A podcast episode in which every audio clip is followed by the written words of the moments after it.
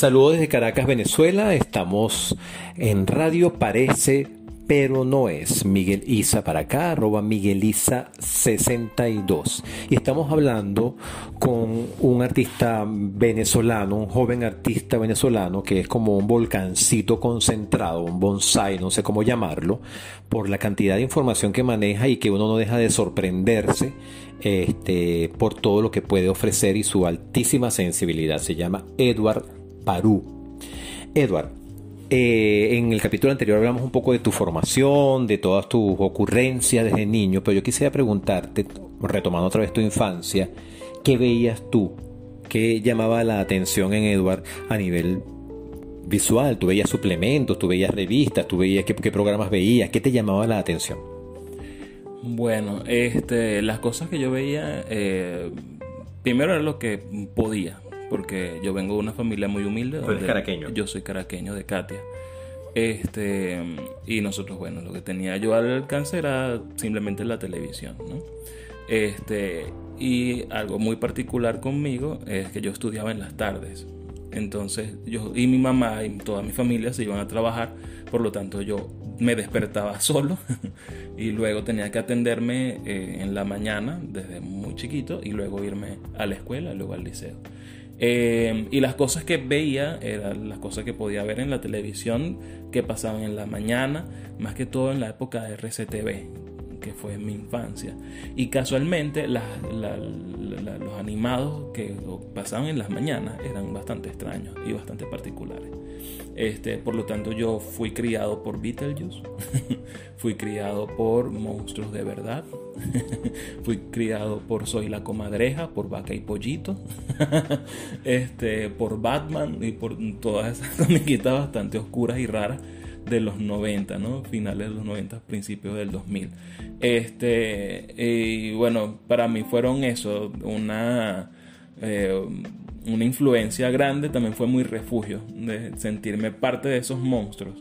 Este, y en principio, evidentemente, todas mis obras están influenciadas por esto, son monstruos, tanto en, su forma este, de, pensar, de comportarse, como en lo exterior. Y en lo este, estético. Y en lo estético. Hay una cosa muy oscura, muy influenciada por Tim Burton y por todas esas cosas que veía. Este, también era muy fanático de los hombres X y era súper fino porque este, también eh, se convirtió en un refugio. Ellos también eran eh, los raros, los, los, mutantes, los rechazados, y esto es lo que querían era una forma de inclusión dentro de la sociedad.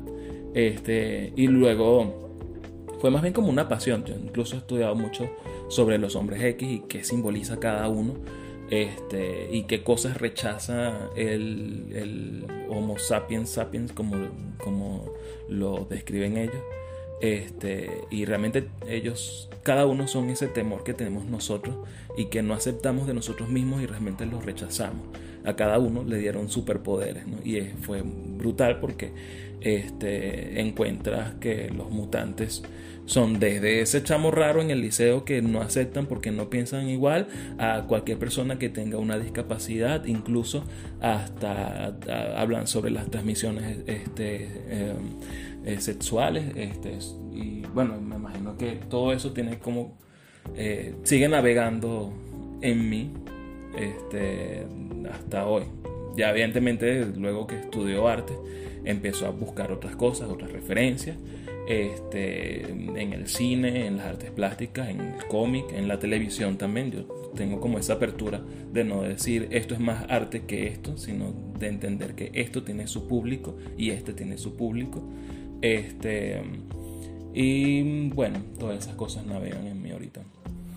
Voy a parar un momento acá porque viene otro capítulo de Radio Parece, pero no es con Eduard Parú desde Caracas, Venezuela. ¿Tus redes, Eduard? Eh, en Instagram me pueden conseguir como Edward, Edward Piso Paru con H y también tengo una cuenta de ilustración que se llama Paru Graph. Lo pueden seguir por Radio Parece, pero no es arroba Migueliza62. Gracias.